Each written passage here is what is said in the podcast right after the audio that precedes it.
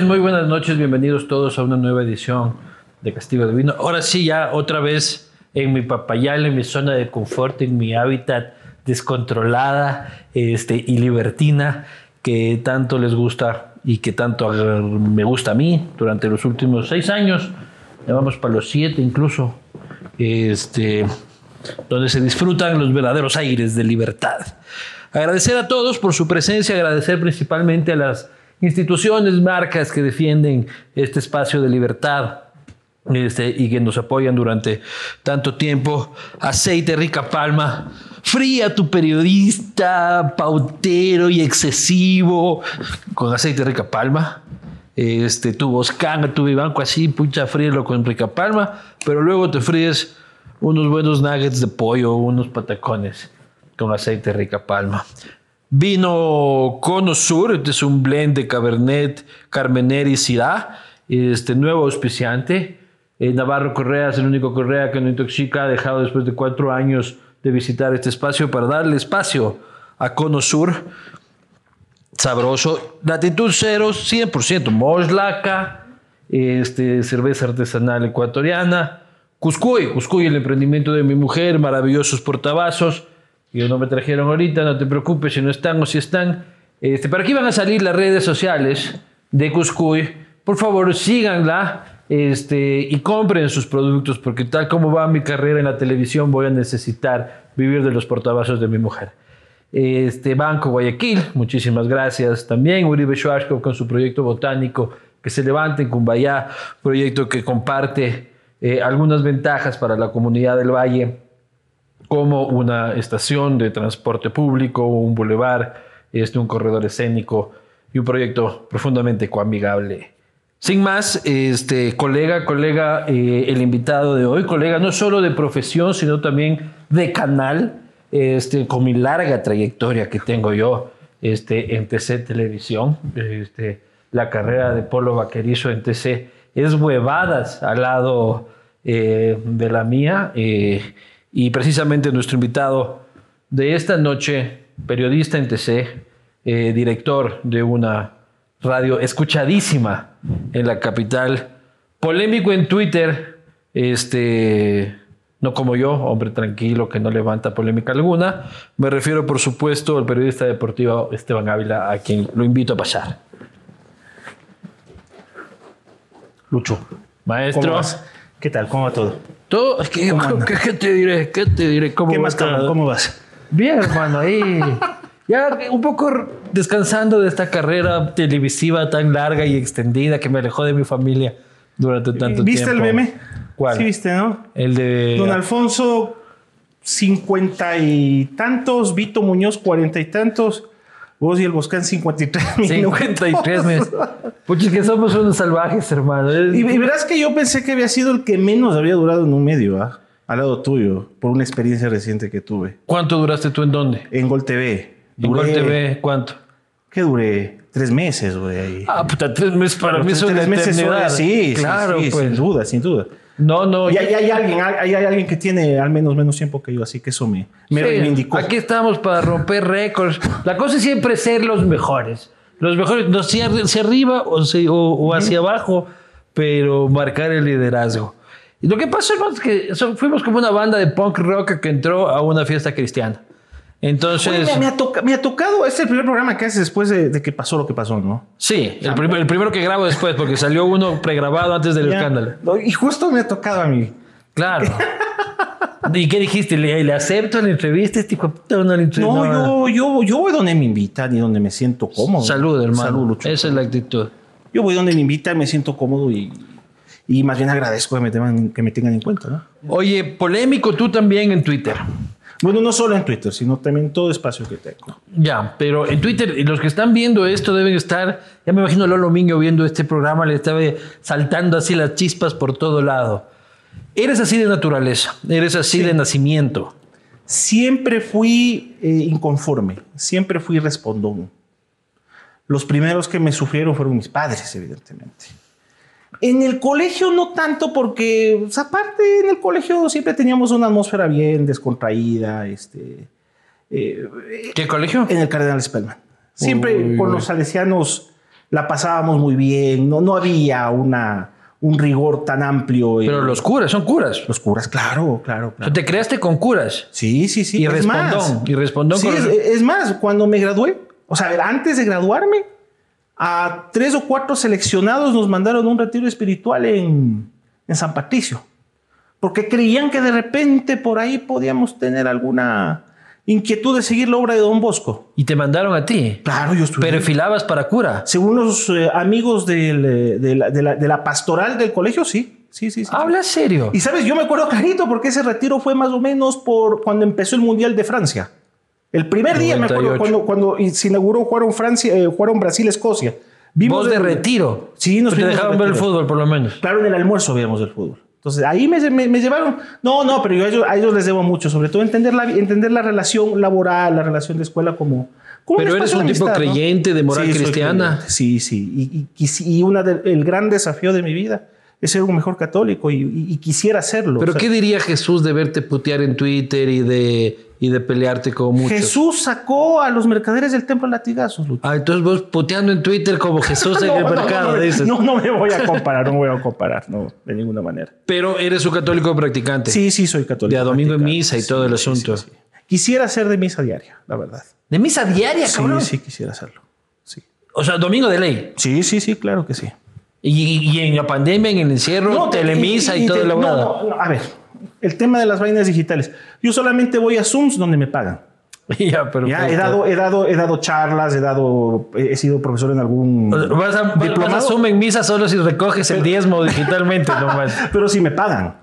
O sea, pero ah, hagamos un chupe por Zoom. Esa es la huevada más estéril que existe. Es horrible. Mi mujer no. No. me dejó en el encierro nunca porque pensaba que estaba chupando solo. Que La man, la man no, entendía la la, fama nota que de te han que. dado también Claro, de yo tengo todas las, todas las malas famas, me las atribuyen a mí, hermano. Y el calentamiento global también. Entonces- entonces yo- Pero mi mujer pensaba que yo estaba chupando Ya. solo, pues loco. Cuando yo. No, mi amor, aquí en la pantalla hay gente que está en otro lado haciendo lo no- mismo. yo no puedo- yo eso no podría ser. O sea, mira, la incluso las reuniones del trabajo he buscado que la mayoría sean presenciales. Yo, yo detesto el Zoom. Odio el Zoom. ¿Pero no, te dio COVID? No me soportan. No, no, gracias a Dios no. ¿Ya te No vacunaste? olvídate, si me daba me mataba, pues. Eh, sí, ya me vacuné.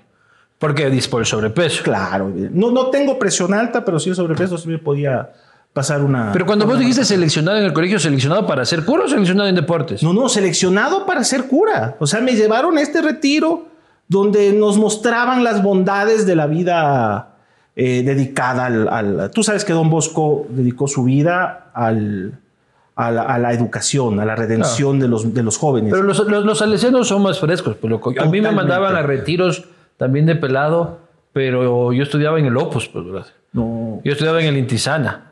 Entonces ahí el retiro era a José María Escribá de Bataguer. El pajazo es malo. Este, no, no nos dejaban leer Juventud de, ¿cómo era? Justo en éxtasis. Juventud en éxtasis. Está prohibido. Te la encontraban y te la quitaban el libro. No, a loco. nosotros, a nosotros nos, nos hacían jugar fútbol, eh, veíamos películas, hablábamos de la importancia del... Pero te decían que la masturbación es pecado. No.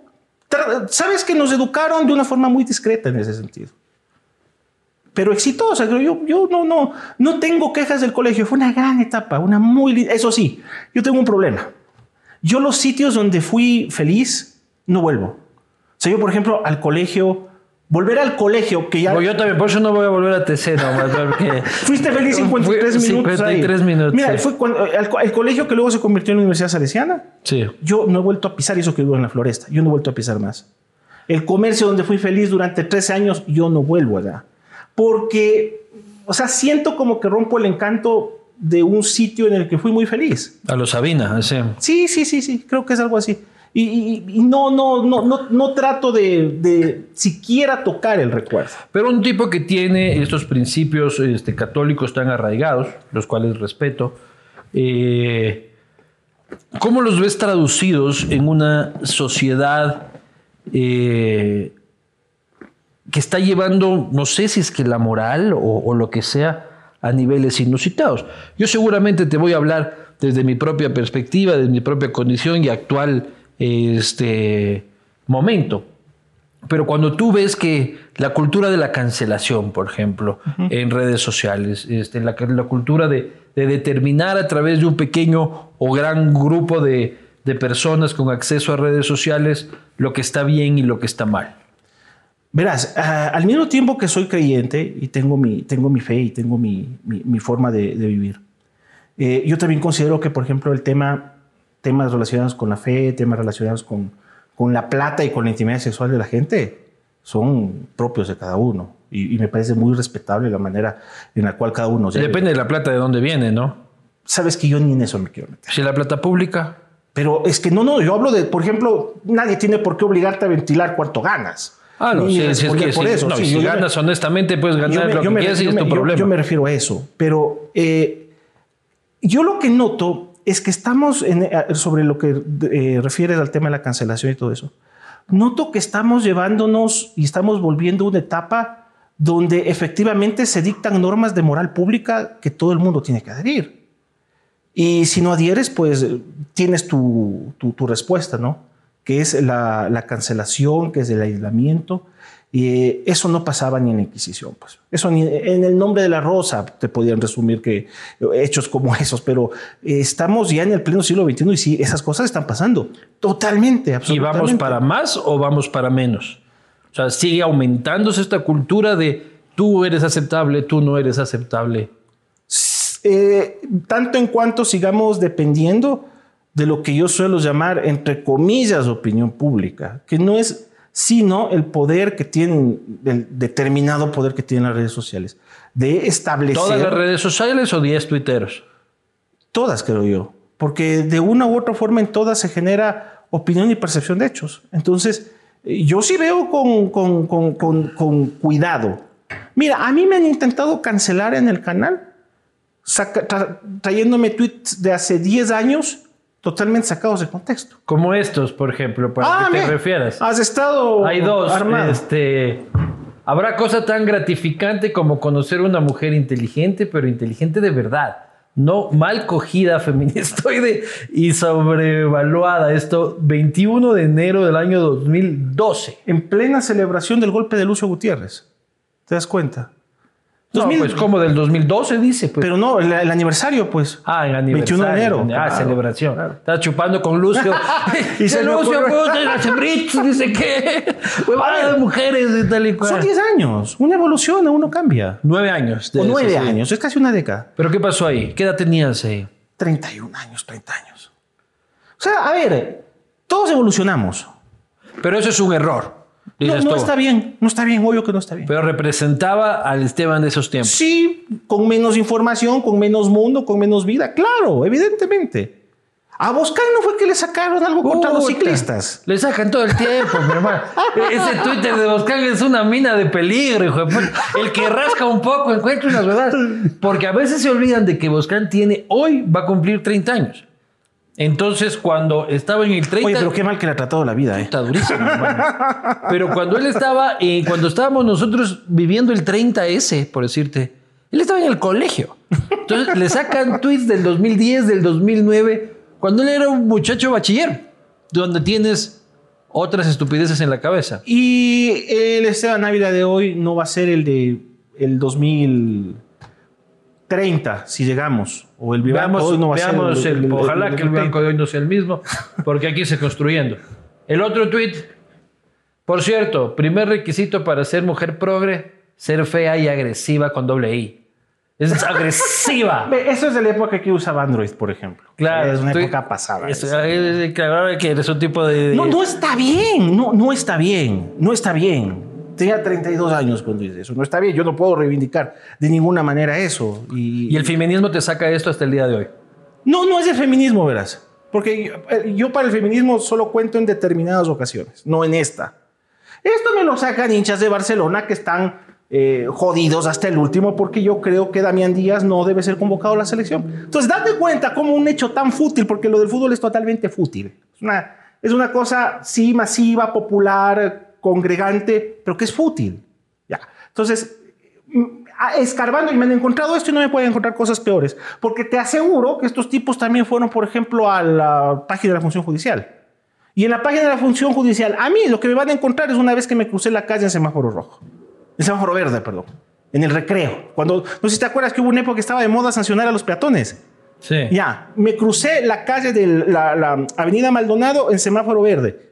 Y un policía me detuvo. Eso es lo que van a encontrar de mí en la función judicial. Ah, a mí sí van a encontrar un rosario de cosas, pero todas son de que me denuncian y me quieren meter preso por ejercicio del periodismo. Entonces, mira, Calumnia, dice que... la- lo, lo peor que me pueden hacer es esto.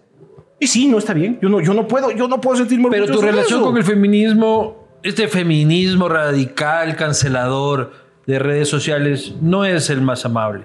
no, De no. ley estás bloqueado por lo lomiño, por decirte. Es que quién no lo está. Claro. Mira, yo de la doctora Miño, a quien le, le debo mi consideración y mi respeto. Igualmente. Yo, yo de la doctora Miño rescato situaciones como, por ejemplo, haber sido la única voz que salió cuando hubo la matanza en los penales o la matanza del penal. Fue la única voz que salió a decir, oigan, aquí hay una responsabilidad del Estado, ojo, ¿ah? O sea, sí, les puede no gustar quien está ahí, a quien han matado, les puede no gustar Pero los presos son pero humanos. son seres humanos que están bajo custodia del Estado y el Estado tiene que hacerse carga. Ella fue, lo único que, ella fue la única que salió a decir eso, porque el resto dijo, bueno, uno menos, y no creo que sea uno menos, porque eh, hay una vida de por medio. Y me parece que cuando hay una vida de por medio, cuando hay una diferencia entre eh, el- la violencia que deja consecuencias, ahí, ahí me parece que tenemos que tenernos un poquito, ¿no? Entonces, mira, yo le, yo le rescato eso, por ejemplo. Le rescato también su actuación en el caso con Linda Guamán. Para mí es muy rescatable lo que estaba haciendo. Tiene otras cosas indudables y que la han convertido en un personaje precisamente de las, de las redes sociales. Y sí, estoy bloqueado por él. Sí, sin duda. Pero ¿cómo es tu relación más allá de ella? Porque ella es un personaje ¿Cómo es? circunstancial, pero lo, el- lo importante es la relación, o sea, del- con el feminismo. Ella es un ejemplo, pero, pero no es el feminismo ella, Mira, evidentemente. yo creo en la reivindicación femenina, totalmente. Considero que de ninguna manera podemos eh, seguir impidiendo que la mujer tenga el ejercicio pleno de sus derechos. Pero yo sí veo que, como toda militancia, militancia, hablo de militancias, toda militancia tiene precisamente a tomárselo muy en serio.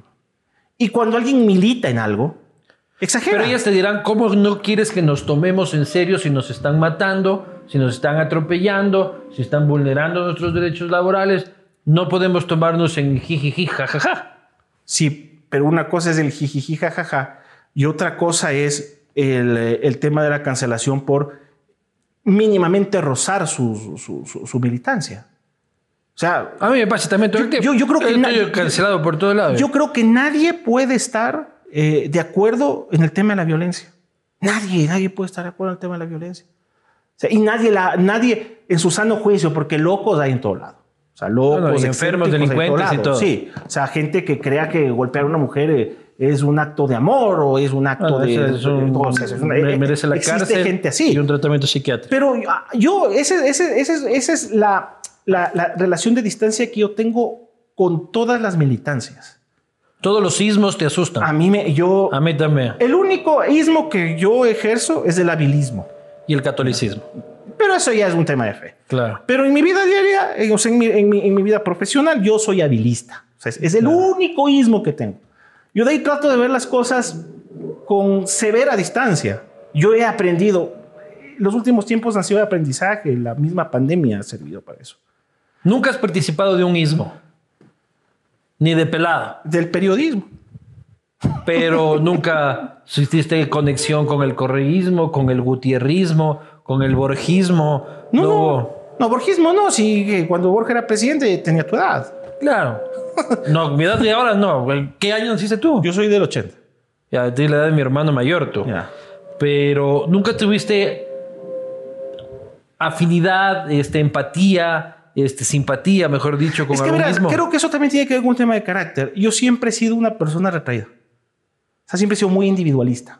¿ya? O sea, a mí la pertenencia a grupos no me resulta del todo este, satisfactoria. Yo prefiero mi, mi- mi espacio, mi ámbito, mi... Incluso mi ser lugar. miembro de una hinchada. O sea, bueno, pero eso es, eso es un proceso natural, pues. Es un Tú proceso... eres del Quito. Sí, era. ¿Cómo se ¿Cómo puede dejar? O sea, yo tengo No, mucha sí duda. puede, Yo sí tengo puede. mucha duda en la transparencia de una persona que es. ¿Has visto el hijo de puta que dejó votando al perro este, esta semana? Ah, no, el del Vitaria Blanco. el sí. del Vitaria Sí, Blanco, que si te veo tengo un acróstico mejor que el que le hice a, a, a- a- a Ese es doblemente cabrón, ese es sí. doblemente cabrón. Eh, pero abandonar a tu equipo es como eso. No, no, yo no abandoné a mi equipo. A ver. Entonces, como ya no soy del Quito, Lo que, pasa, puede lo ser. que pasa es que el ejercicio de este oficio, yo amo este oficio. Yo, yo nací para esto. Yo no, no sé hacer, y, y- y digo, nací para esto porque es lo que hago y creo que algo lo sé hacer. O sea, yo no podría hacer otra cosa. Estudié otra cosa, pero Derecho, no, la ¿no? Sí, yo no podría hacerlo. O sea, no, no podría hacer algo más a lo que estoy haciendo porque desde que era muy niño sabía que iba a hacer esto. Entonces, yo respeto mucho mi oficio. Y a mí me parece que la cercanía de un periodista con un equipo de fútbol es nociva. Pero ¿cuándo dejaste esto? Justo cuando descendió. No, no, no. Justo cuando no, se descendió, mierda, descendió ahí, ahí te recién. entró, es ahí un fula de moral No, periodística. ¿sabes dónde? No, no, es que no es un tema de moral periodística. Yo creo que es, es una forma de curar el oficio y de, y de, y de- y de respetarlo. ¿Sabes a mí dónde me lo sacaron? En el comercio.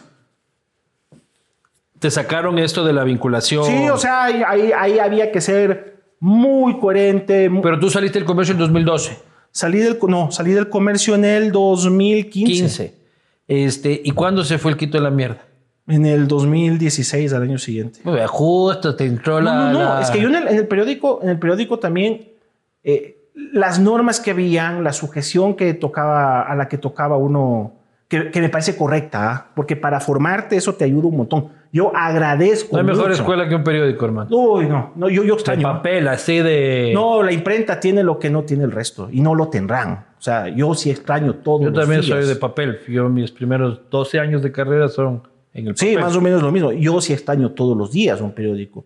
Yo volvería a un periódico muerto de risa. Claro que las condiciones de los periódicos, ¿no? las condiciones de los periódicos ahora, laborales, económicas, no son las mismas que antes. Claro, no. Entonces, Ni serán. y no mientras no, si mientras encuentren el camino de la renovación. Mientras no sigan poniendo políticos en los cargos cumbres, por ejemplo. A mí me parece que eso es algo que no, no, no, no es un remedio, pues. Y te estoy hablando del caso concreto del comercio. A ver, tú sales en el del comercio. Al primero terminamos esto del Quito. este, y luego voy al comercio. Entonces tú, ¿cómo uno deja de ser hincha? O sea, no es que era socio. No, no, no. Ya, entonces no es de que cancelo mi, Pero si era, mi de ir- suscripción. pero si era, pero si era de ir todos los fines de semana. Entonces tú dijiste, voy a dejar de ir a ver al Quito, porque además ya no sé ni dónde juega. Este, otra cosa es saber que está en el Atahualpa. ¿Sabes cómo te la quitan? A ver, el fin de semana juegan Liga Quito en el Atahualpa, Barcelona eh, Nacional en Guayaquil, eh, en el Estadio del Aucas juegan Aucas versus Técnico Universitario. Bueno, este, te el, el editor te distribuye el trabajo. cubrir. Este, uno de 21, 22 años está diciendo, vamos a ver Liga Quito, vamos a ver Liga Quito. Esteban al Estadio del Aucas. Claro. Esteban al fútbol barrial. Y uno, uno puede decir, no, no, no me manden allá. No, pero Te vas donde dice el editor. y, le- y les agradezco. Eso, eso te forja, eso te forma. Ya, pero ¿cómo van- haces tú en tu fuero interno distancia. para dejar de sentir esa empatía tan animal que suele ser la pasión del fútbol? ¿Qué es lo que uno hace? Asumir la profesión. O sea, uno sí llega un momento en el que a partir de que ya no le dejan cubrir lo que uno quisiera, ¿no? Entonces dice, no, caramba, o sea, yo me voy a dedicar a esto porque no sé hacer otra cosa más y porque creo ser útil en esto y... Pero sigues pendiente de la, de la vida del Quito, No, yo, sí- yo estoy pendiente de la vida de todos los equipos. pero no con particularidad del Quito, por cariño. A ver, es una institución tradicional del fútbol ecuatoriano. Es una pena que se haya perdido, es una pena enorme. Y en el Quito Para el fútbol quiteño es terrible. Y en el fútbol, y en, y en Deportivo Quito pasaron horrores, pero horrores mal, o sea, cosas que no te imaginas pasaron ahí. Tiene Entonces, cuatro, sí pena. cuatro expresidentes presos. Bueno, uno ya salió. Uno ya salió. El de los seguros. Sí, él ya salió. Entonces, ¿Pero mira, cuáles están presos ahorita? Santiago Rivadeneira, Luis Chiriboga, dos, tres con, con, con- con- con Fernando Matilla que ya salió. Entonces, a uno, a uno como, pero eso uno ya lo ve como alguien que quiere trabajar y desenvolverse en medio de un fútbol de calidad, de un fútbol que respete a los equipos importantes, tradicionales, que tengan su lugar, ¿no? Y eso sí, sí da pena. Eso sí da pena, claro. el Quito va a volver. ¿O el Quito ya yo está creo, muerto? Yo creo que el Quito está condenado a vivir en, en, eh, con respirador artificial. O sea, nadie le va a desconectar, pero tampoco se va a levantar a correr la maratón al día siguiente que se le despierta. Eso no va a pasar. No hay como que venga un millonario y digan, era del Quito, a ver qué hay que pagar, pim, pas, pum, pas, Sí, tas". sí, eso puede pasar, pero el tema es este. Viene un millonario con 50 millones de dólares y dice, bueno, vamos a pagar todas las deudas y listo, empezamos de nuevo. Al día siguiente que hace eso, tiene deudas convocadas por 100 millones. O sea, es, es, es, es una situación, Y liquidar esa huevada. Es y que fundar no- el nuevo Quito. Yo creo que por ahí hay una salida, porque así ha pasado con otros equipos importantes del mundo. ¿Como cuál, por ejemplo? El Parma, por ejemplo. El Rangers de Escocia, por ejemplo. Equipos importantes que por problemas económicos tuvieron que liquidar la razón social, desaparecerla, la razón social original, y lanzarla desde el fútbol amateur con otro nombre jurídico, Pero la misma marca. con la misma marca. Salvar la marca. Exactamente, salvar la marca. Eso es. ¿Puede pasar? Sí, puede pasar, pero... A ver, e- el fútbol, como toda la sociedad, está muy golpeada en este momento económicamente. Y yo no veo capacidad de reactivación inmediata. el, ¿Qué más traer el Bueno, vino yo- más bueno de los de Yo te Sur, dije hermano? lo que, lo que quería, pero bueno, en fin, en tu conciencia quedará. Estos son los invitados que, que, que- que exigen para colmo, ¿no? Estos son los que me gustan. Oye, el comercio. Tú sales de Diario El Comercio en, en la peor coyuntura histórica de un diario este, Salté, centenario. salté del barco yo. Tú saltaste el barco. O sea, no, yo, yo, yo, yo me- no, no debía haberme ido ni un día antes ni un día después. Yo me fui cuando tenía que ir. Cuando este, este diario emblemático, buque insignia de la democracia ecuatoriana, eh, liderado por la familia Mantilla, ya para esa época, durante casi 115 años, eh, decide de un momento a otro venderse y entregarse a los brazos de un cuestionable magnate extranjero. Verás, yo ya sentía que mi ciclo estaba terminando. O sea, ya sentía como que mucho espacio más ya no tenía Para crecer, para crecer ahí. ¿a qué Y- puesto llegaste? Yo llegué a ser coeditor. Pero había como llegar a editor y luego se inventaron macroeditores y No, no, es guachimuchi que, es que, editores. es que todo- todos esos inventos derivaron en la crisis que, que- que- que- que dejó al periódico en la, como única opción de ser vendido a Ángel González. Cuando vinieron y hicieron esa redacción ah. Sí. con y le pagaron a Un- unos españoles un huevo de plata. Había un español igualito a Camilo VI, me acuerdo que era el que más, el que más disponía. Y, Bueno, pasaron un montón de cosas ahí. Pero primero, aclaro, es mi casa. La quiero. La quiero muchísimo porque me hicieron persona. Me hicieron profesional. Me pagaron la universidad. O sea, ju- se jugaron por mí. ¿no? Y lo que el diario El Comercio ha hecho por la democracia ecuatoriana previo al 2015 es enorme. yo pasé mis mejores momentos ahí. Entonces, verás, yo me estaba yendo de vacaciones al término del año 2014. Yo siempre me voy de vacaciones la penúltima, última semana del año. Y estaba en el avión, me acuerdo, ya saliendo de ese- esa vez Quito, Guayaquil. Y estaba saliendo del avión en Guayaquil, yéndome para donde me estaba yendo. Cuando veo en el, en el tweet, en el- veo un tweet con el típico a nuestros lectores. Pero vos ya sabías lo que estaba O sea, pasando. ya se uno olía, pero ya salió publicado diciendo que efectivamente el diario va a venderse. Tal. Entonces dije, no, esto no va a ser lo mismo. Entonces yo me fui a... no les habían dicho a ustedes, brothers, el fantasma viene y nada lo No, detiene. no, es que eso, eso, los eso, eso dijeron justo cuando yo me fui de vacaciones. O sea, yo me fui ya con el anuncio oficial. Entonces, yo me fui de vacaciones unos 20 días, 21 días. Y todo ese tiempo estuve de vacaciones, estuve pensando qué iba a hacer, qué iba a hacer, qué iba a hacer. Porque aparte ya tenía la propuesta de mi trabajo actual. Entonces, estaba pensando qué iba a hacer, qué iba a hacer, qué iba a hacer. Y ya cuando volví a Quito tenía la decisión tomada. Y les dije a mis, a mis compañeros, le dije al editor, a Tito Rosales, le dije a Marco Arauz, a Carlos Mantilla. Y yo les agradezco con la vida y les tengo una gratitud enorme porque primero siempre quisieron retenerme, siempre quisieron que me quede. Tuvieron gestos tan importantes como el hecho de que, por ejemplo, mi puesto ya no lo ocupó nadie. O sea, mi puesto quedó vacío. Y hasta el último quisieron que me quede. Marco me dijo, si te, no te gusta dónde vas, si te decepcionas, te molestas, regresas. Les voy a deber la vida con esa, esa, esa, esa, esa amabilidad, esa bondad que tuvieron conmigo. Pero no, tomé la decisión y me fui. ¿Y sabes quién fue decisivo para tomar esa decisión finalmente? Mi padre. Verás, yo con mi papá no tengo una relación de arrimarme, papito lindo, querido, porque somos muy diferentes en carácter, muy distintos. Pero yo cuando les contaba esto a mis papás, miren, pienso irme, tengo esta posibilidad. Eh, mi papá me dijo, ¿sabes qué? Ándate, me dice, ándate. Entonces él me decidió. O sea, yo me decidí por él. Entonces ahí tomé la decisión. Me dijeron, quédate 15 días más, porque esto fue a mediados de enero. Quédate 15 días más. Me quedé los 15 días más. Y, y me fui dejando grandes amigos, amigos que son amigos hasta ahora. Eh, la última etapa fue muy buena, fue de mucha complicidad, de mucha amistad. Pero yo ya percibía lo que iba a pasar. ¿Y qué pasó? Sin los mantines eso iba a ser muy diferente. ¿Qué pasó? Fue muy diferente. ¿Qué pasó? Eh, perdió el periódico esa condición bien humana que tenía.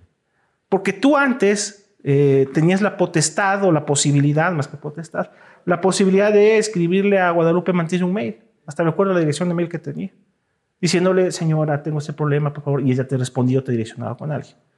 Acá ni siquiera sabías quién estaba al frente de la gerencia y nada de eso. Era gente muy, muy... Este, el dueño era un fantasma. Claro, era gente... Literalmente. Y, su, y la gente que respondía él era gente que, salvo Carlos Mantilla, que evidentemente él, él estaba ahí como para...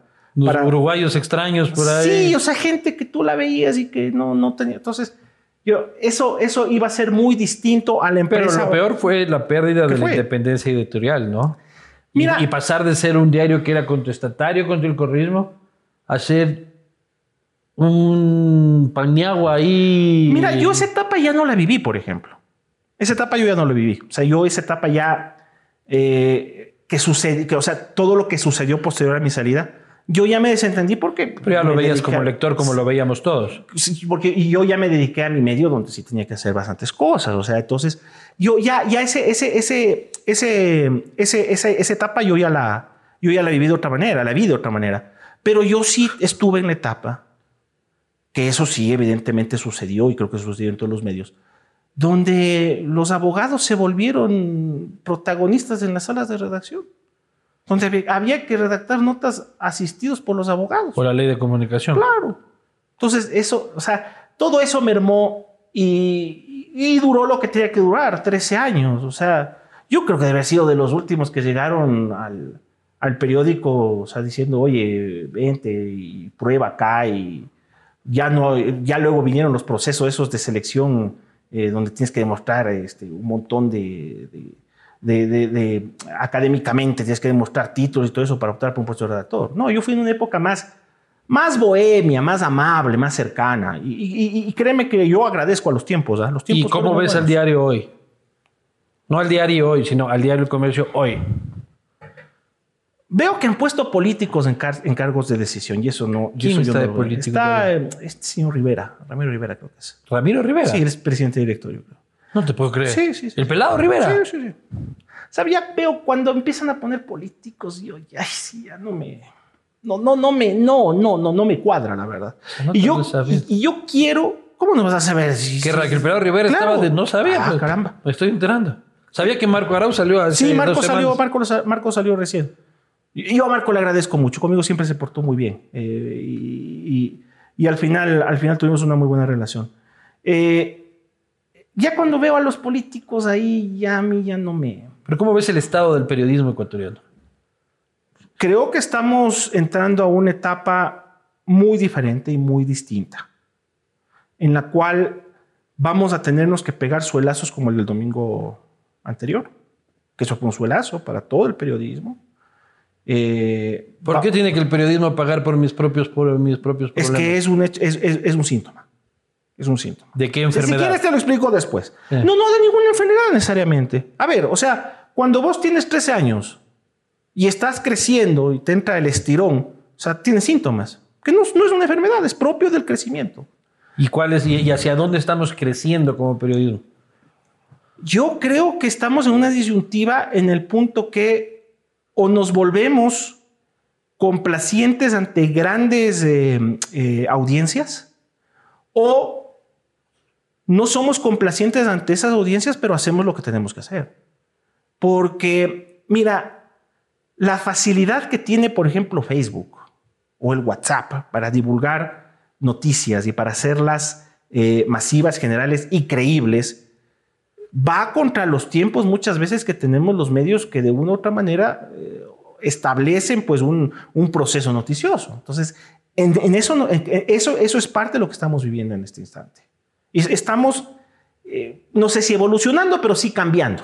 Sí estamos cambiando, notoriamente estamos ¿Pero qué cambiando. es periodismo? Porque la gente dice, la posta no es periodismo. A ver, verás, yo... Y yo digo, muy bien. Entonces, ¿qué es periodismo? Verás, yo no me siento capacitado para decir qué es periodismo o qué no es periodismo, al contrario de muchos de mis colegas. No, ellos son sacerdotes No, no, a mí- del mí- periodismo. Porque yo he visto, y no me voy a poner de tu lado porque también te voy a dar, yo Dale. he visto gente que, por ejemplo, ocultó la lista, las listas de vacunación diciendo, eso no es periodismo. Ocultarlas lo es. Es que el jefe estaba en la lista. Ya, pues entonces, yo, yo, yo esa clase de lecciones de decir, él sí hace periodismo, él no, él sí, él un poquito, yo eso no hago. No, no me gusta a mí. Yo tengo mi criterio y tengo mi opinión y, y- y- y- valoro y, trato sobre todo de no vivir con blancos y negros, sino también con grises. O sea, de no ser ista, o sea, de, de no ser este, ni, ni, ni, ni vivanquista, ni antivivanquista, ni postista, ni antipostista, no. O sea, a ver, eh, ¿qué es lo que estamos viviendo actualmente? Es el proceso de cambio que va a llevar situaciones bastante duras, bastante difíciles. Superamos dentro de ese proceso de cambio, ¿sabes qué? Lo que pasó con la Supercom de Ochoa, por ejemplo. Eso lo superamos. Eso lo... lo Pero hay algunos que dicen que mis errores convocan otra vez el espíritu de Ochoa. Y sí, puede ser. Puede ser. ¿Sabes por qué? Porque hay gente que sí lo percibe así. O sea, hay gente que dice, no, este man hizo esto, esto con Ochoa no pasaba, pues. Entonces, Ochoa o alguien que haga lo que hizo Ochoa Claro. es el llamado, pues, a ponerles en cintura estos mangajos. Sí, sí, hay gente que puede pensar así. Ochoa fue una mala experiencia. Tú lo sufriste en carne propia también desde la radio. Más que vos, creo. Yo fui el primero. Number one. 35 Claro, procesos. nosotros fuimos 12. 12 procesos. 12 Son procesos. 35. Y, y procesos absurdos, procesos a mí también. totalmente eh, risibles, procesos donde, por ejemplo, en una ocasión, este, este, este gran abogado y este gran demócrata que es Juan Pablo Albán, que nos defendió en una ocasión, los propios empleados de la Supercom se acercaban a felicitar y decirle, doctor, qué gran alegato el suyo, pero Claro. ya saben que va a terminar esto. Pero en, en su caso, en el mundo del periodismo, por ejemplo, en el mundo de la política, nos dicen la posta no es periodismo. ¿Ya? No puede ser periodismo si es que sales chupando, no puede ser periodismo si es que no es un texto aburrido de 19 mil páginas este, y quieres quedar bien con todo el mundo. Este, lo mismo les pasa a ustedes en el deporte. O sea, hay puristas del deporte que Sí, dicen claro. esa huevada de Valdeón y del Quique Vivanco y del señor Ávila ahí, este, hablando de mozas a las 7 de la mañana. Este, esa huevada no puede ser periodismo deportivo. Es que no lo es. Lo nuestro es entretenimiento. Y no sí- es periodismo deportivo. No, sí, hay periodismo deportivo, pero con entretenimiento.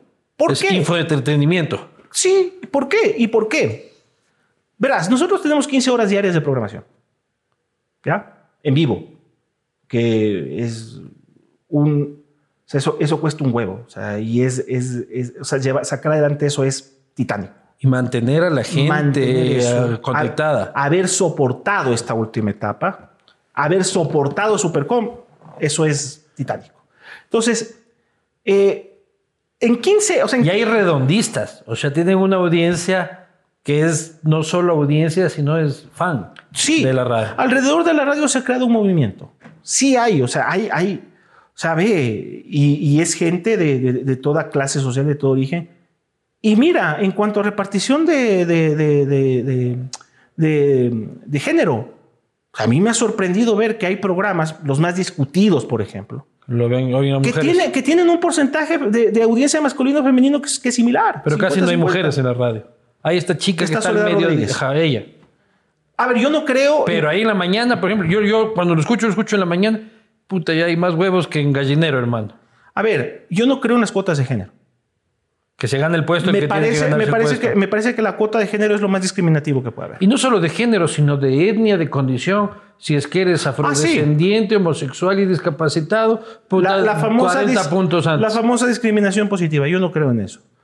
Soledad Rodríguez debe ser la mejor periodista deportiva mujer del país.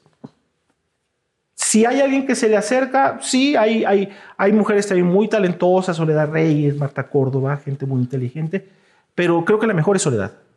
Y Soledad está con nosotros y tiene su espacio no por ser mujer, lo tiene por ser una periodista capaz. ¿Y Valdión es un periodista o ya es el arlequín de la radio? Valdión es un excéntrico.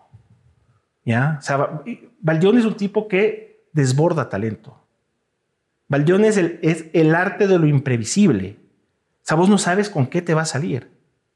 Y, y al menos conmigo, Valdión tiene la capacidad de que yo, yo voy digo, yo a este, a, a este cabrón no tengo que detener. Este cabrón no puede hacer eso. O sea, no, no, no. A ver. ¿Alguna vez has querido algunas veces amarrarle la o sea, cuerda? O sea, yo, pero el o sea, tipo, Valdión es eh, en la redonda como nosotros te sé. Puta, controlen espacio. pero el tipo, el tipo tiene, una, tiene un talento y una capacidad tal que me termina. O sea, no, este man está bien. O sea, y la gente lo este, ama este o lo odia. Este man me, me, este man me hace cagar de risa. Este man está haciendo lo que tiene que hacer. ¿Preferiste a él, al Aurelio? No, no. ¿Lo dejaste ir al Aurelio? Yo les quiero a ambos. Yo les quiero a ambos. Pero tuviste que elegir. No, no, yo no tuve que elegir. Aurelio se fue porque quiso. Pero hay un momento que se va a dar insostenible. Sí, va a haber sí, puñetes sí. en la radio, loco. Bueno, no porque estábamos en pandemia y nosotros vamos, hemos de volver recién a finales de este año. ¿no? En sentido figurado, ¿no? O sea, o sea, sí, sí, mal rollo. había un clima de confrontación que estaba dañando, sí, totalmente. Eh, yo te reitero, yo les quiero a ambos. Los considero mis amigos ambos. Eh, yo no he decidido por nadie porque yo no puedo decidir. O sea, no, yo no, yo no, o sea, yo no, yo no puedo, porque primero nadie me ha dicho o él o yo, ¿ya? Porque nadie ha llegado a ese extremo, pero, o sea, yo hago una autocrítica y yo manejé mal ese tema. lo ¿Manejaste manejé mal? Sí, sí, lo manejé mal. ¿Por? Me faltó tomar, me faltó tomar eh, decisiones en algún momento más oportuno. Para evitar que escale el Sí, asunto. sí, yo reconozco mi, reconozco mi error. Yo los conozco a ambos, les quiero a ambos, so- les considero mis amigos. Eh, los conozco a ambos también como haberles dado a luz. Ellos me conocen a mí, saben cómo soy. Y yo sí creo que el tiempo, las aguas, la situación que vivimos actualmente va a llegar en algún momento a atenuar esa huevada. Que fue una huevada horrible. Yo los peores momentos de mi vida los he pasado por culpa de esa vaina.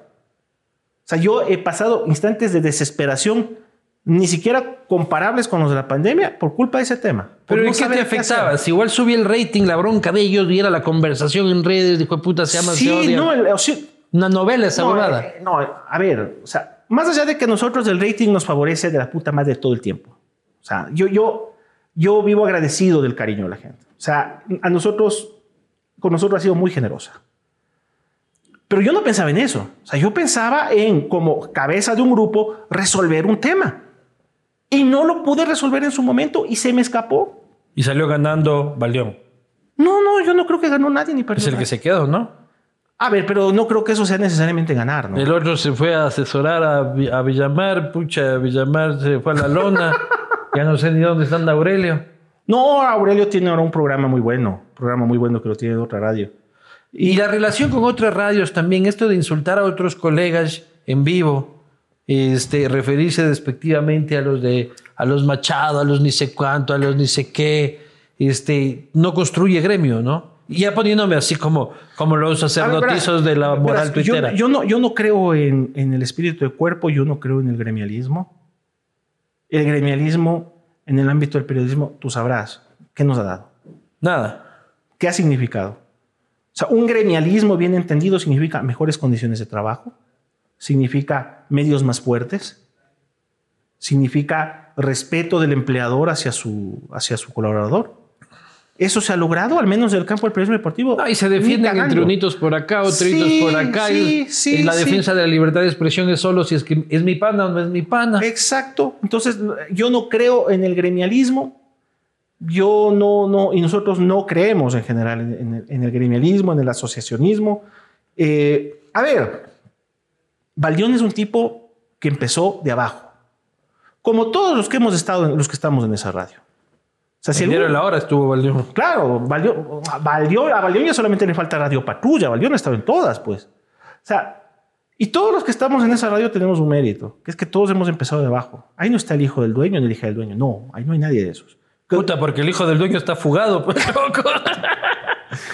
el, el tema... Y es, verdad, es, es gracioso porque es cierto.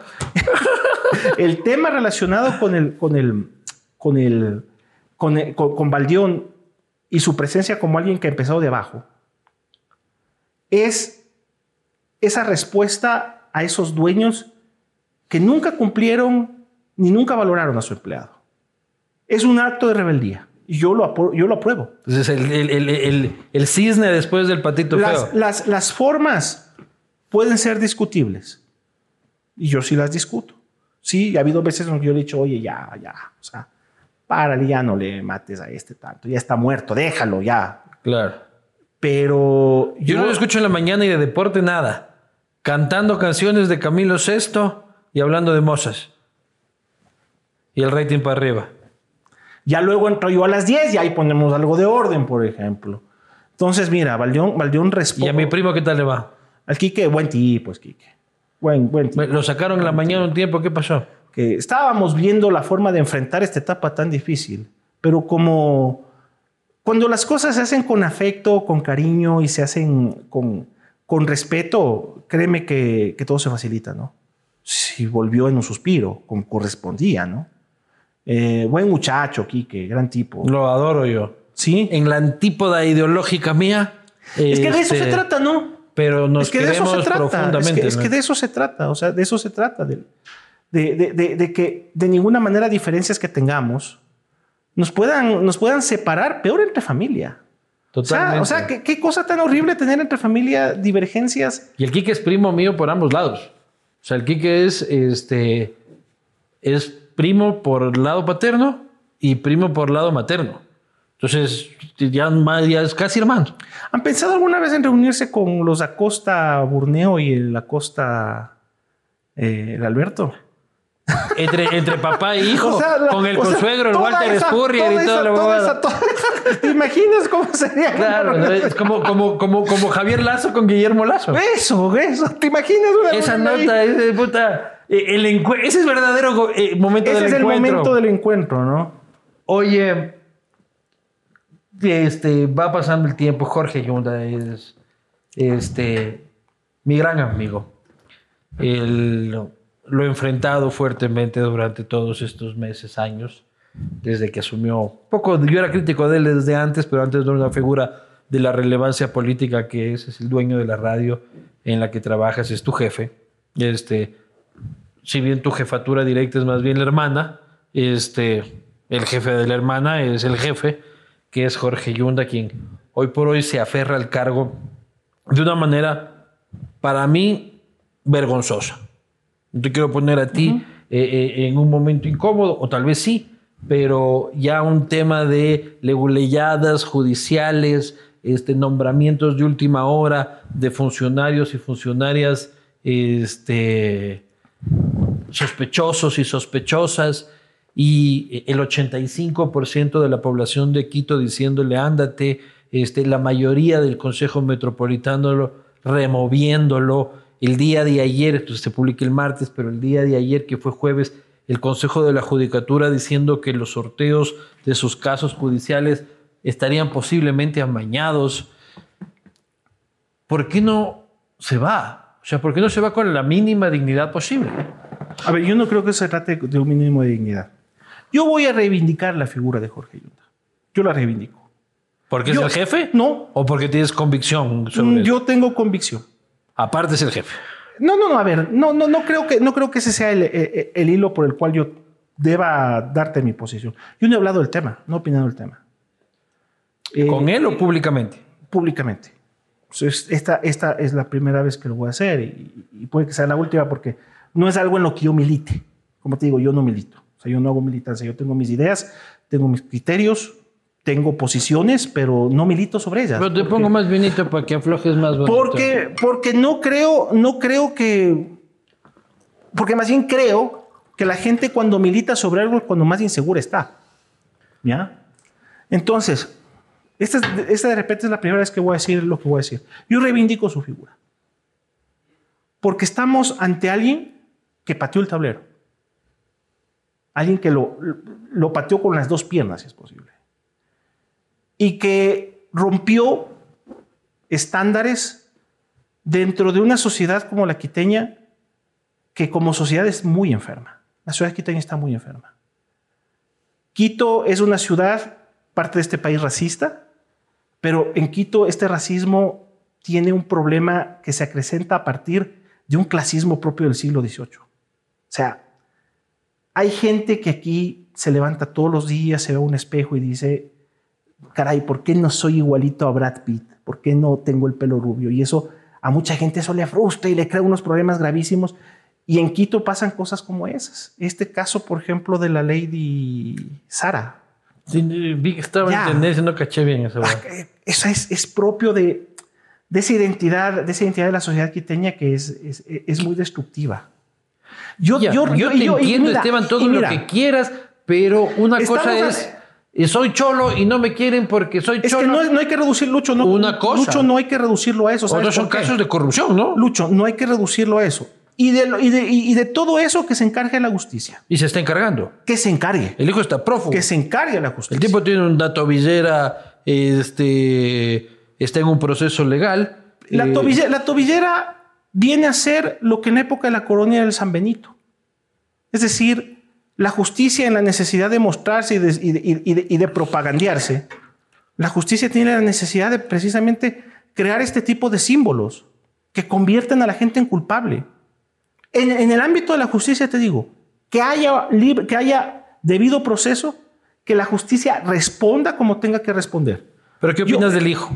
Yo en el en- del hijo. Y de los mira, chats del hijo, no del hijo, porque eso no es personalista. Claro, es- pero es- del es- hijo, puta, yo te vendo, te vendo eh, el terreno municipal, tranquilo, ya le pongo a mi, a mi papá. Mira, es un tema, ese tema, chino ese tema, ese tema no está judicializado. Sí está, se está investigando. Ya está en investigación, correcto.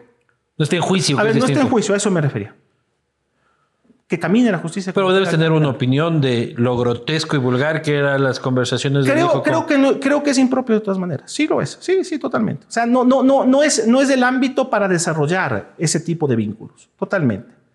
Pero te digo, en el caso pruebas, he revisado el caso pruebas como alguien neces- necesitado y deseoso de información. Lo he revisado. Es una vaina que no se sostiene por ningún lado. O sea, es una búsqueda de venganza y retaliación, no solamente, o sea, mejor dicho, contra él y contra quienes han tenido que pagar pato de una forma injusta e innecesaria. ¿Y quién se está vengando a través de la fiscal? ¿O la fiscal se está vengando? ¿Quién es? No, la, a ver, fiscalía acá en el Ecuador es un partido político. Es un partido Es un político. part- sí, la fiscalía es un partido ¿O político. por sí mismo? No, es un, es el, es un partido, el partido político Fiscalía General.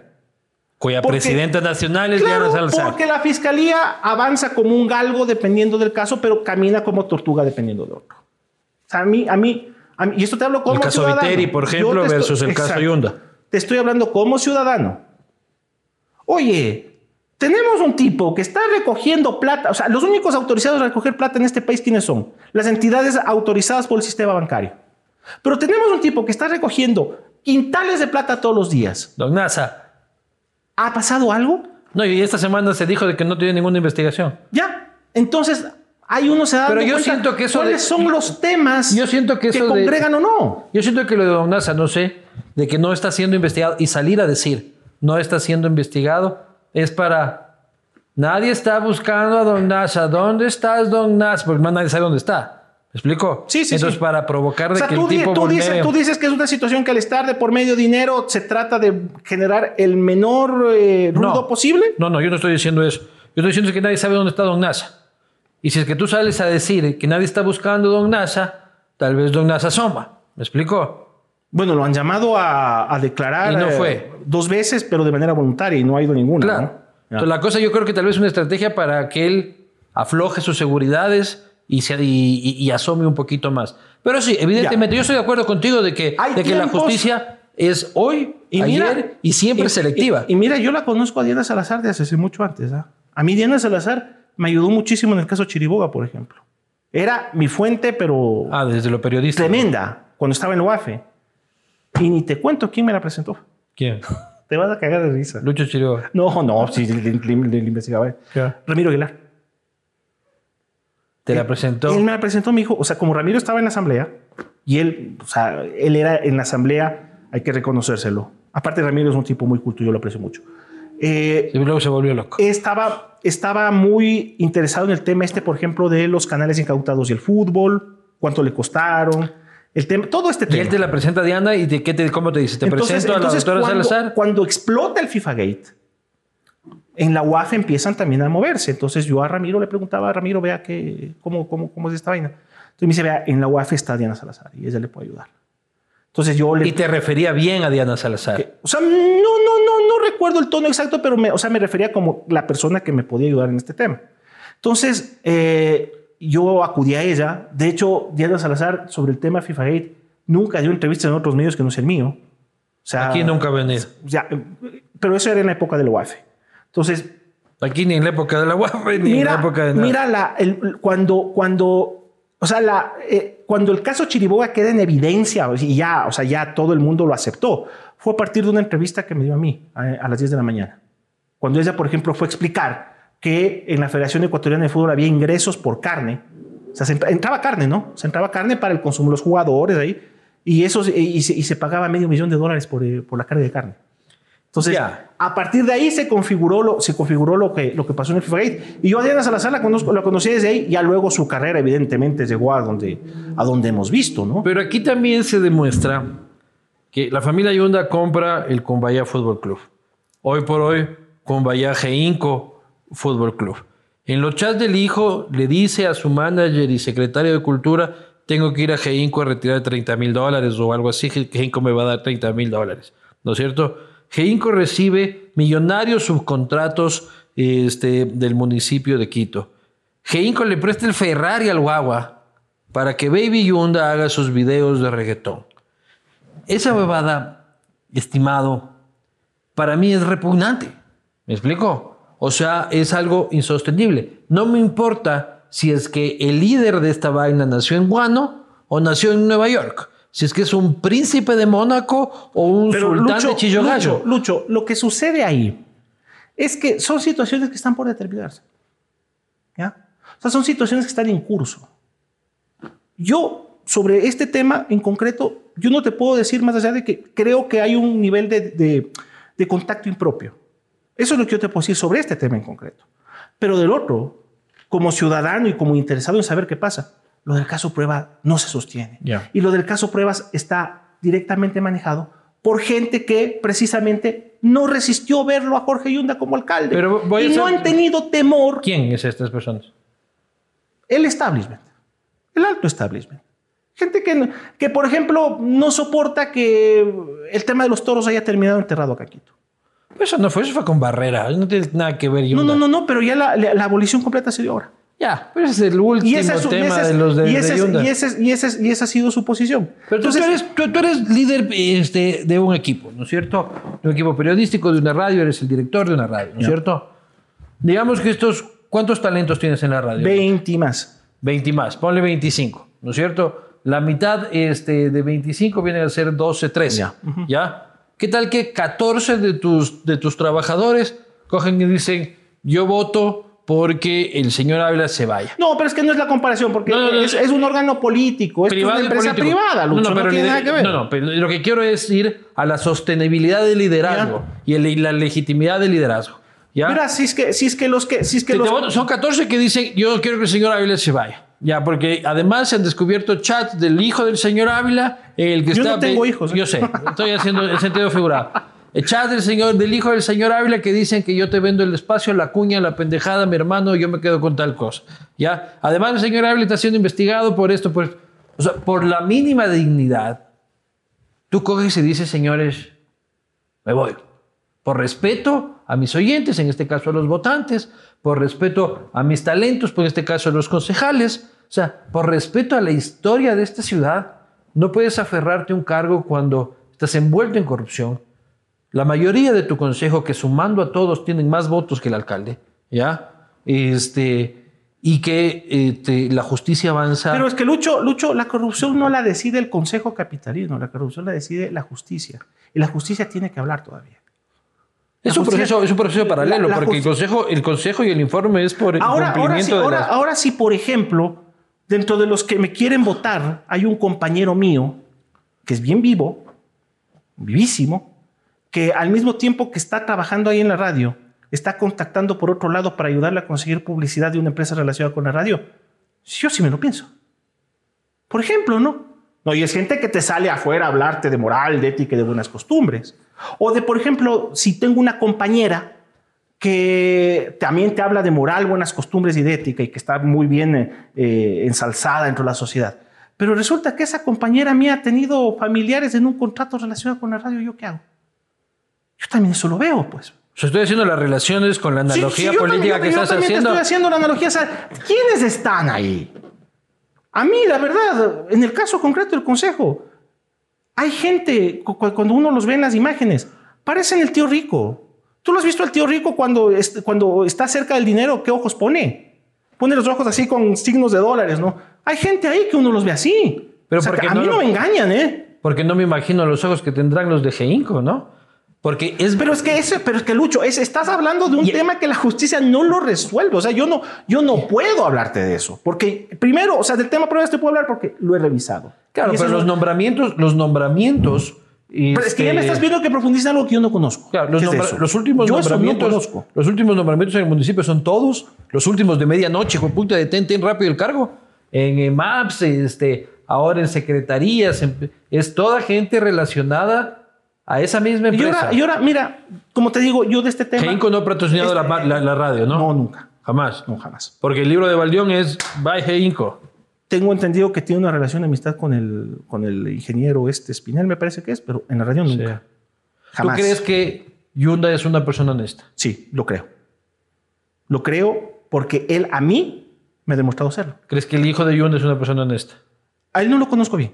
No, no he tenido trato yo con él. Nunca lo has visto. O sea, he tratado de él, con él ocasionalmente. Y las veces que he tratado con él ocasionalmente, en muy buena onda. Muy, muy cordial, muy amable. Yo sí quiero reivindicar la figura de él.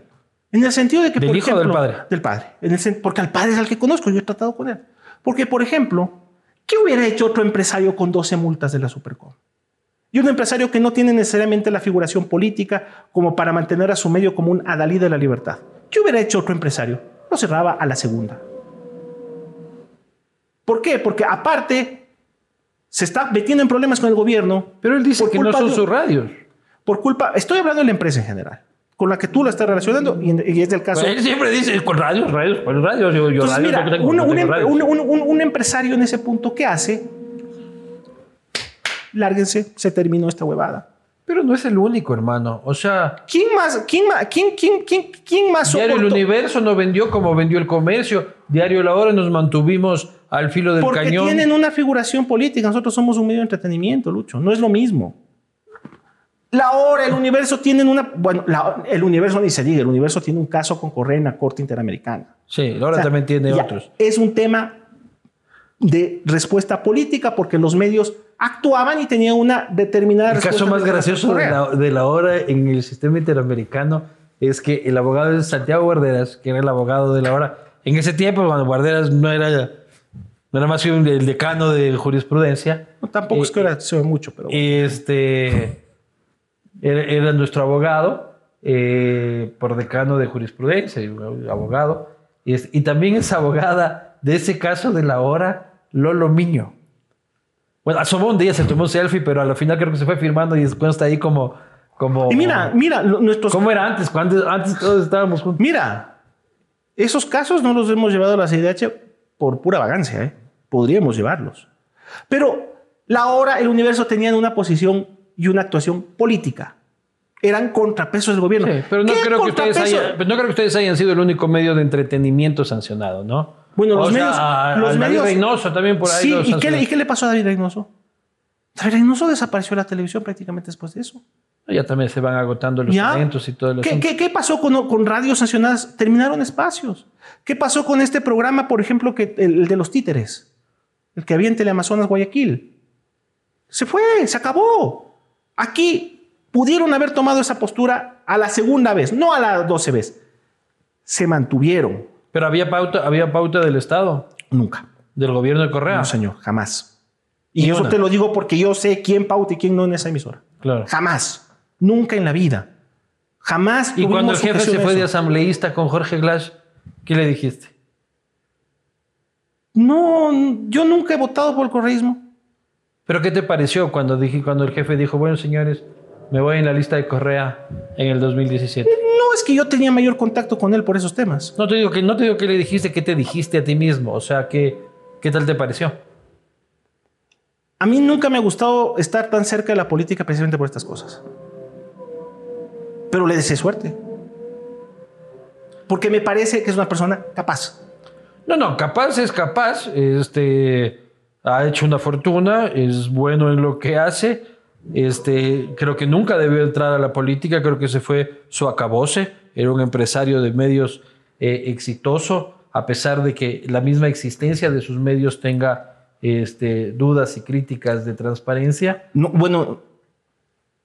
Las dudas y críticas existen, ¿ah? Sí, pero situaciones que se han desvirtuado. Pues, pero es que es- mira, aquí, es que aquí más, más allá del caso, del caso en, el tema, en estos temas frecuencia, del caso Yunda, del caso Andrade, del caso del fantasma, hay que tomar en cuenta una cosa y que yo sé que tú, al estar en una posición de vanguardia en este tema de los medios, tú te habrás dado cuenta de algo. Acá los medios están mal legislados. Legislados, Mal legislados. regulados. No, legislados. Mal legislados. Porque acá todavía se legisla con el tema de demos esta frecuencia acá, esta frecuencia acá. Están legislando en Ahora- 1985. Exacto, no, y antes incluso. Cuando en el mundo se legisla a partir de qué? De contenidos. Entonces, eso es algo que la gente de repente y los mismos empresarios de medios no lo entienden. Se debe legislar a partir de contenidos porque eso permite un desarrollo de la industria. Sí, no, yo, yo, tengo, yo tengo ahí una, una posición muy clara de que este, la regulación, mientras menos es más, yo creo que el tema de TC demuestra que si la audiencia, No, yo creo que si sí. buena audiencia se para y pone un grito en el cielo, sale un contenido sin necesidad de que haya una legislación y que esa legislación construya una institucionalidad para aplicar este, regulaciones. Entonces, Porque mira, con, las legisla- con la legislación que tenemos acá, en el, en, en el sentido de los medios masivos, nosotros nunca podremos, podremos tener una cadena como es RCN o Caracol en Colombia o RPP en Perú o Globo en Brasil, que si bien es cierto, por tener una posición dominante sí tienen alguna ventaja, pero de una u otra forma, sobre todo, son empresas que ayudan al desarrollo de la industria como tal. Acá estamos condenados a no tenerla. acá si tienes una panadería en la esquina no puedes meter un dólar en un medio de comunicación, pues hermano. Mira, entonces, creo que los, eh, o sea, esto hay que verlo más allá, o sea, de que eh, del caso Fantasma, Línea Radio, en fin, hay que verlo desde el tema de, acá está mal legislado, los medios están mal legislados. Sí, hay mucho por hacer. Vamos a ir este, a las preguntas de la gente, si es que las tenemos. Ya las habrás leído vos en Twitter antes de venir. Mm, No, la verdad que no. Edwin Javier Macías dice, pregúntale por qué es odiador de los equipos de la costa, en especial del Barcelona y del, con el Quito. No, yo no lo odio a Barcelona, yo no odio a nadie. A mí, a mí el odio me parece una cosa horror- horrorosa. Pero odias al Quito. No, ¿por qué? O, ¿sabes Estás qué? en contra de que participe Lucho, en la ¿sabe- selección. Lucho, ¿sabes qué es el odio? Odio es cuando los talibanes votaban a los homosexuales desde el séptimo piso de un edificio en Afganistán. Eso es odio. O sea, el odio es, es una, es una palabra súper prostituida. O sea, cualquier, cualquier Bueno. cosa es odio. ¿Por qué te cae- por qué te cae tan mal el No, Barcelona? no me cae mal. No me cae mal. Simple y sencillamente el aficionado que recibe medios deportivos está acostumbrado a que los periodistas, eh, para ganar su favor, para ganar su audiencia, se vivan dedicados a hacer apología de su equipo y no señalen las cosas malas. Y que sintonice la radio de la Liga, de la radio del Barcelona. Entonces están acostumbrados a eso. Sobre el tema de Quito Díaz, para mí el tema es, es muy sencillo. En la situación actual de la selección nacional, necesitamos una renovación absoluta y total. Y un ¿Qué jugador... se ha ido dando? no- Esta selección no, no- es la selección de hace dos años. no, en el, no al ritmo que amenazó en su momento tener que era el adecuado. Vos andabas muy feliz con Gustavo Alfaro en un inicio. A ver, no, al inicio no, más bien. Más bien cuando llegó dije, a ver, Ya, luego cuando empieza a, a Sí, sí, sí, presentar sí, resultados, porque- eras alfarista. no, yo no soy alfarista, yo soy alfarista. Alfarista de, de- de- de Alfaro Vive, No, quise no, decir. no. No, pe- no, yo, yo eh, te he visto en entrevistas que es la mejor decisión que ha podido Sí. tomar el presidente es traer este pro Fue una muy buena, fue una muy buena decisión. Y ahora que ya en un momento se fue a la no, no, ley no, no, la no. decisión. No, Alfaro tiene que seguir. Alfaro tiene que ¿Cuánto seguir. tiempo más? Tiene que seguir toda la eliminatoria. O sea, esto, esto no puede acabarse de esta manera, pero hay que hacer correctivos. El primer correctivo es que Alfaro ya no puede dedicarse a vivir de su discurso.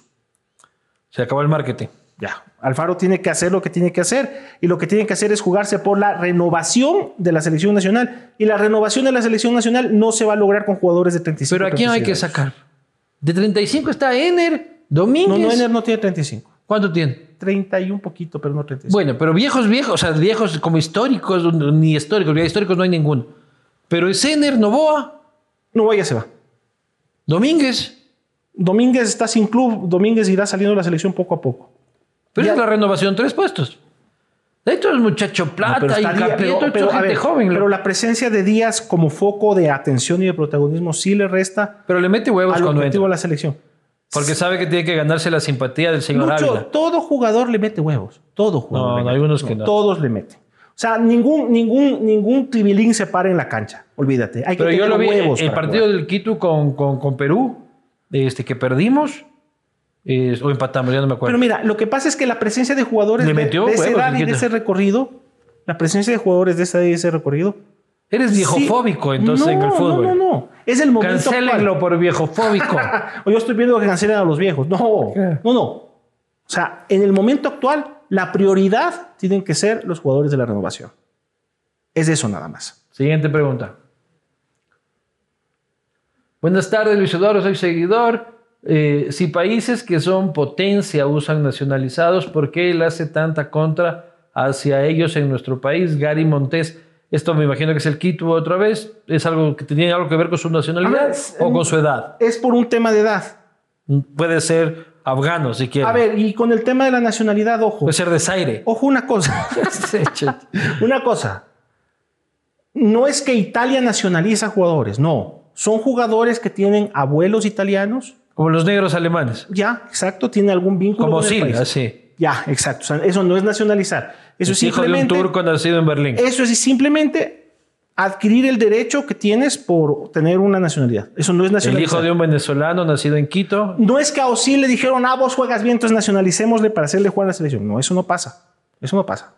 Siguiente pregunta. En Naranjo, pregúntale si en serio se disculpó por llamar simio a un niño. ¿Llamaste simio a un niño? Contexto. Dale. Contexto. Eh, te empiezan a joder ya de una forma. Bueno, no tengo por qué decirte eso porque vos lo sabes. Te joden. Te joden, te joden, te joden. En redes. joden. Sí, obviamente. Hinchan las bolas, te encanta. Entonces, un día que aparte fue un mal día, porque te resumo, me tuve que ir de mi casa porque se fue la luz y tenía que trabajar y me tuve que ir a un hotel. ¿ya? Entonces, jodieron tanto que había un tipo en, eh, en la foto, una- en su foto de perfil, que estaba con dos niños. Y yo hice una referencia a eso, que estuvo mal, fue incorrecta. Era su hijo. Eran los hijos, sí, sí, sí. sí. Y dijiste era un simio. O sea, Estaba con camiseta de Barcelona. sí, sí, Verga, es que chucha. Sí, sí, sí, sí. Pero no, o sea, no fue por eso, ¿ah? O sea, fue, fue, por, fue, por, fue por ofender. Sí lo hice. Lo hiciste por mal. patear en los huevos. Exactamente. Como él me los estaba pateando a mí. Ya, pero tú eres un periodista, tienes que controlar. Totalmente, obvio. Ah, gracias. ¿Cómo vamos por casa? eh? Pero el otro es el líder ¿Cómo- de la CONAIE, cómo no un vamos man, por el, hijo, casa, el eh? hijo de un man. ¿Cómo eh. vamos por casa? En todos lados se cuecen a mi hermano. En todos lados se cuecen a... Entonces, estuvo mal. Estuvo mal. Sí. Me comí 15 días de suspensión por eso. Me comí una sanción por eso. ¿En dónde? ¿En la radio? ¿Ah, sí? Sí, sí, sí, sí. No, estuvo mal y es bueno reconocerlo y, es presenté- bueno construir mejor. Presenté mis excusas, pero de eso, o sea, ya sabes que cuando a uno le va. Es que yo te digo las cosas como que si no las supieras y tú las sabes. Cuando te va mal, olvídate. Aparecen a picotearte todos. ¿ya? Entonces, así fue. Aparecieron un montón que estaban aprovechando este momento para decir, ahora nos lo cenamos a este hijo de puta. Y pasó eso conmigo. Yo, yo, Yo estoy, yo, yo estoy participando de ese banquete. Sí, te O sea, está pasando. Están participando te está de este pasando- banquete. Te está pasando lo mismo, este lo pechito. mismo más o menos. Sí. Yo creo que lo mere- me, me lo merecía menos que tú, pero igual. Y decirle un niño, no, aguántate. ¿Cómo están todos en casa? Todos cometemos errores. Sí, sí, sí. Estuvo mal y pedí disculpas sinceras en mi momento, en ese momento y no se ha repetido. Siguiente pregunta. Michelle Llano, versión del superdirector de la pelea ya, ya la tuvimos, sigamos a la siguiente.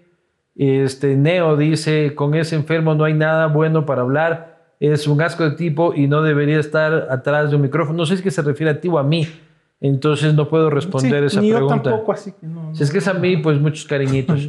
Este, Eric Morales, ¿qué piensa de los hinchas? Ya lo dijo un poco. Y una vez retirado piensa volver a ser hincha de la KD. Es que yo no quiero retirarme nunca de esto. Nunca. No Está quiero Sí, yo.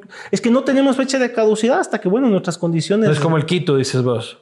Que ya, te- ya pues. estás viejo y dices, vales paloma. bueno, no, pero si uno, ah, si uno lo abandona a la lucidez, si uno lo abandona, Dios no lo permite, Claro. algo, tiene que, tiene que irse totalmente. Siguiente. ¿Con quién se tomaría un café? ¿Con Arturo Magallanes o Lolo Miño? No, con los dos. Mira, salvo dos o tres pezuñentos. Yo, mm, yo estoy abierto, y, donde no están precisamente ni la doctora Miño ni Arturo Magallanes. Yo, yo, yo ¿Quiénes son los pezuñentos? No, ni, ni para nombrarlos siquiera. Pero salvo dos o tres, yo no tengo problema con nadie. Eh, con Arturo pregunta. Magallanes nos, nos, di- nos fuimos de boca, pero ya está, yo no tengo ningún lío con él. Pedrix LDU dice: ¿Los de la radio van a ir a visitarle cuando le manden a la tacunga el pajarraco? ¿Quién es el pajarraco? El oro. No sé, eso de mandan a la tapunga, no sé, eso es, un- es algo que nadie ha decidido todavía, así que no. Y, y esto de la tacunga es súper injusto con la tacunga. O sea, porque ahora la tacunga es este sinónimo de cárcel y Hay que hacer como en otros países donde no se pone la ciudad, sino se pone el sitio concreto. sector, así. Por ejemplo, en, en- en- en la- en Bolivia es Chonchocoro. En fin. Porque es bien mala onda con la tacunga, loco. O sea, la tacunga es linda, rica chuchucara, rica comida, el cotopaxi. Este, es injusto que solo sea referente de cárcel. Última pregunta. Tenemos Francisco Garcés. Saludos, Luis Eduardo. Pregúntale si su materia preferida en el colegio fue historia. La capacidad de Esteban para recordar las fechas y los hechos es envidiable. Esto es cierto y este, uno pensaría, eh, el estereotipo del periodista deportivo es de que solo a lo deportivo. Eh, a mí me ha sorprendido tu entendimiento sobre la política y sobre la política internacional. Caso de esto fue este, que tal vez dentro del- de los periodistas ecuatorianos no estaban los periodistas internacionalistas, ni de política, ni generalistas, entendiendo tan bien el proceso que sucedía en el Perú como un periodista deportivo como tú. Entonces yo cuando quería un poco recibir reflexiones locales sobre lo que pasaba en el Perú, no iba al que hace las notas internacionales de Coavisa ni al periodista político, sino iba a tu cuenta para ver qué habías puesto, lo cual me parece curioso, por No, decirlo de alguna no, forma. gracias. A ver, yo leo básicamente historia, geopolítica, deportes. Eso leo yo. O sea, e- eso, eh, y, y- y si yo no estoy trabajando, estoy leyendo. O sea, ese es mi, mi- En eso se va mi tiempo, básicamente. Entonces, me gusta estar informado. Tengo que estar muy informado. Historia nacional, historia, universal. Todo, todo. O sea, esas son. Yo no leo ficción, por ejemplo. O sea, yo una novela eh, es muy jodido que te lea. No me gusta la ficción. Leo básicamente geopolítica, historia y, y- y deporte, evidentemente, claro. Entonces, sí, a mí siempre me. Sí se lee deporte, historia. sí hay que leer en deporte. Claro, hay un montón de cosas para entender. Mira, a mí el fútbol, yo lo aprecio, lo miro como un juego, sí, porque es un juego. Pero a mí el fútbol, sus dinámicas económicas, históricas, sociales, a mí me parecen tanto más interesantes que el juego como tal. Yo lo veo, yo lo veo así. Porque sí, hay gente que te analiza el fútbol como un juego, o sea, y lo hace muy bien, y a mí me da mucha envidia porque tienen mucha capacidad, o sea, eh, mi compañero Javier Ceballos, Roberto Bonafont, ellos son geniales para decirte, está pasando tal cosa, tal cosa en la cancha. Y yo sí lo veo así, pero yo prefiero verlo como una, una dinámica social, económica, política. Sí, no, además el análisis de la historia te permite más o menos prever los acontecimientos futuros. O sea, porque es una... Es que ya todo está escrito. Todo está escrito, o sea, todo vuelve a pasar. Todo vuelve a pasar. La A ver, es y en un esa péndulo. dinámica de vuelve a pasar, para terminar te hago tres preguntas, este, si crees que van a pasar. ¿Clasificamos al Mundial? Eso te lo puedo responder en septiembre. Ya, pero ahorita. La, la triple. Tal como ves la cosa, dices sí o Ahorita. no. No, no me... No me son O sea, si seguimos, si seguimos, como, si seguimos con- como la Copa América, no, no vamos a clasificar. Hay que hacer cambios. Ya. Ujú. ¿Yunda va preso? No, No va a ir preso. no, ¿Vivanco vuelve a TC? no. no, dice por favor. No, no. no. Ya, ya fue, ya, Lucho, ya. Ya fue, ya. Esteban, bienvenido. Esta siempre es tu casa. Gracias, Lucho, muy gentil. Este ha sido el Castigo Divino. Espero que lo hayan disfrutado, amantes del deporte, odiadores de redes sociales, eh, interesados y curiosos de la política. Nos vemos en la próxima.